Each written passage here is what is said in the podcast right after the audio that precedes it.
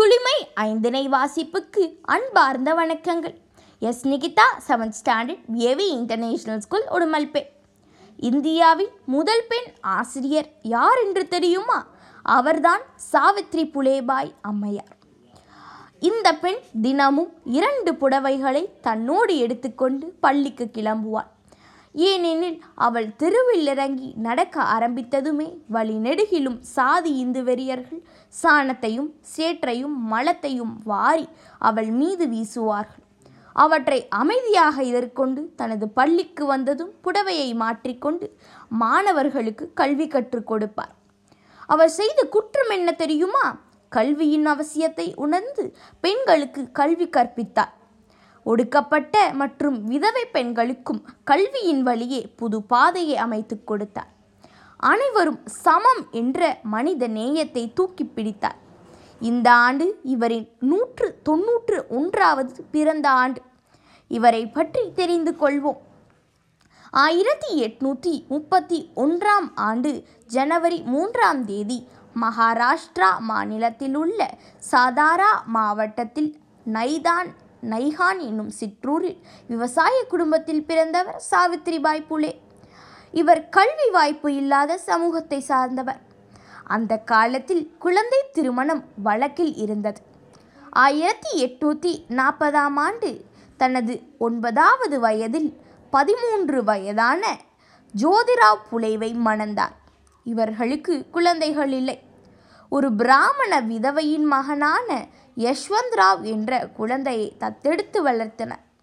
ஜோதிராவ் புலே ஒரு சமூக போராளி.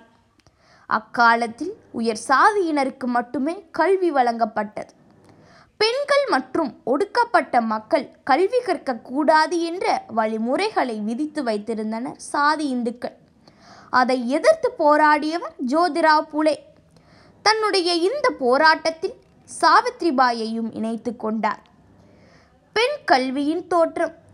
சாவித்ரிபாய்க்கு நான்கு ஆண்டுகள் கல்வி கற்றுக் கொடுத்தார். ஜோதிராவ் புலே.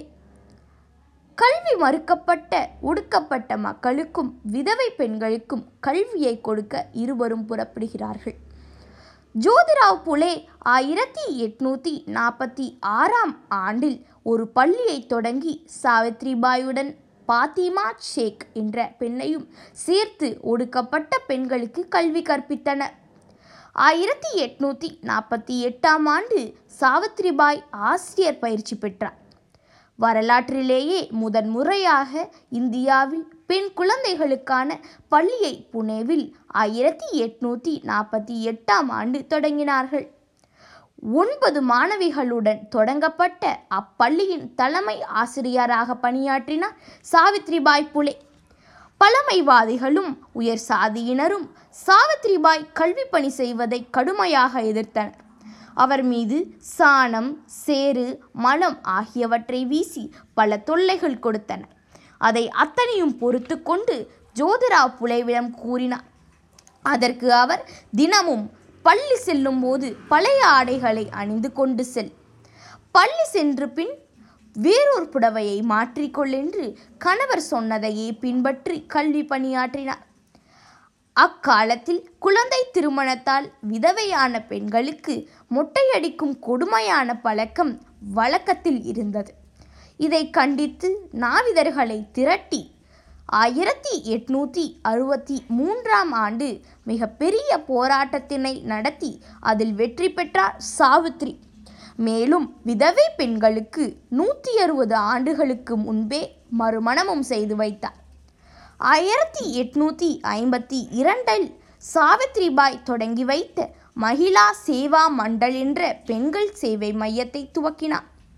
மனித உரிமைகள் சமூக அங்கீகாரம் போன்ற சமூக விஷயங்கள் குறித்து பெண்களிடையே விழிப்புணர்வை வளர்ப்பதில் இம்மையம் முக்கிய பங்காற்றியுள்ளது. ஆயிரத்தி எட்நூற்றி எழுபதாம் ஆண்டு ஏற்பட்ட பஞ்சத்தினால் அனாதைகளான ஐம்பத்தி ரெண்டு குழந்தைகளுக்கு உறைவிட பள்ளியை நடத்தினார் சாவித்ரிபாய் ஆயிரத்தி எட்நூற்றி தொண்ணூற்றி ஏழில் மகாராஷ்டிரா மாநிலத்தில் பிளேக் நோய் தாக்கியதில் பல மக்கள் நோயுற்றனர். ஆங்கிலேய அரசு சிறப்பு சட்டம் போட்டு நோயுற்ற மக்களை ஒதுக்கி வைத்து பிறரை பாதுகாத்தது. பிளேக் நோய் தொற்றால் பாதிக்கப்பட்டோருக்கு சிகிச்சையளிப்பதற்காக சாவித்ரிபாய் புலேவும் அவரது வளர்ப்பு மகனும் மருத்துவரான யஷ்வந்தும் ஒரு மருத்துவமனையை அமைத்தனர். புனேக்கு அருகில் சாசனே மலா என்ற ஊருக்கு வெளியே தொற்று நோய் பாதிப்புக்கு உட்படாத இடத்தில் அம்மருத்துவமனை இருந்தது. நோயால் அவதிப்பட்டவர்களை தோளில் சுமந்து வந்து தன் மகனின் மருத்துவமனையில் வைத்தியம் பார்க்க உதவி செய்தார். அவருக்கும் நோய் தொற்று ஏற்பட்டு மார்ச் பத்தாம் தேதி ஆயிரத்தி எட்நூற்றி தொண்ணூற்றி ஏழில் இயற்கை எய்தினார் தன் இறுதி வாழ்நாள் வரை சமூக மக்களுக்காக சேவை செய்த இம்மனிதரின் வாழ்வையும் பெண் சமூக சீர்திருத்த வாதிகளையும் சிறப்பிக்கும் வகையில் மகாராஷ்டிரா அரசு சாவித்ரிபாய் புலேவின் பேரில் ஒரு விருதினை அறிவித்திருக்கிறது.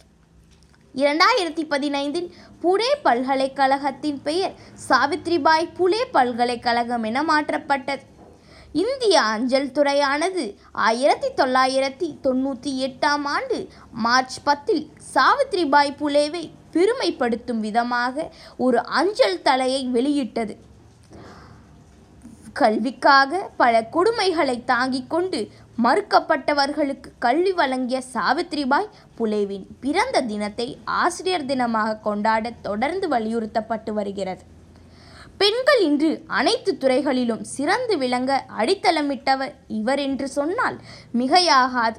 வாய்ப்பளித்த துளிமை ஐந்தினை வாசிப்புக்கு நன்றி வணக்கம்.